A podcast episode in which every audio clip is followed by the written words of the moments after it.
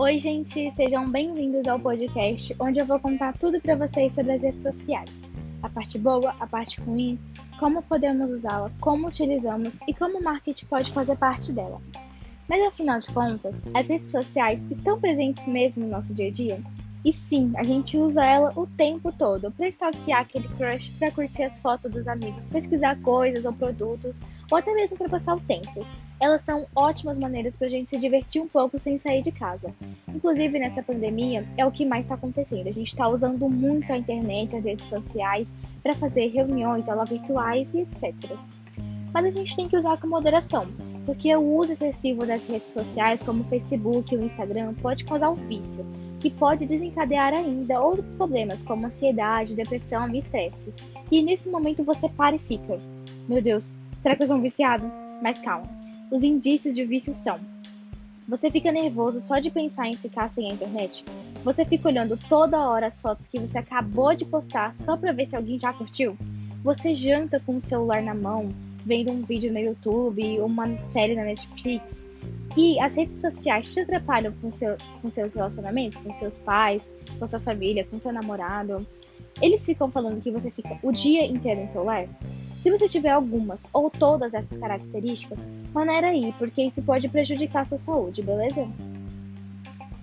As redes sociais são usadas diariamente por mais de 3 bilhões de pessoas. E no meio de tudo isso, tem muita gente que sofre cyberbullying. Mas o que é cyberbullying? Cyberbullying é a violência praticada através da internet ou das redes sociais. E as pessoas que fazem isso têm o objetivo de perseguir, ridicularizar as vítimas que sofrem muito e algumas acabam até cometendo suicídio.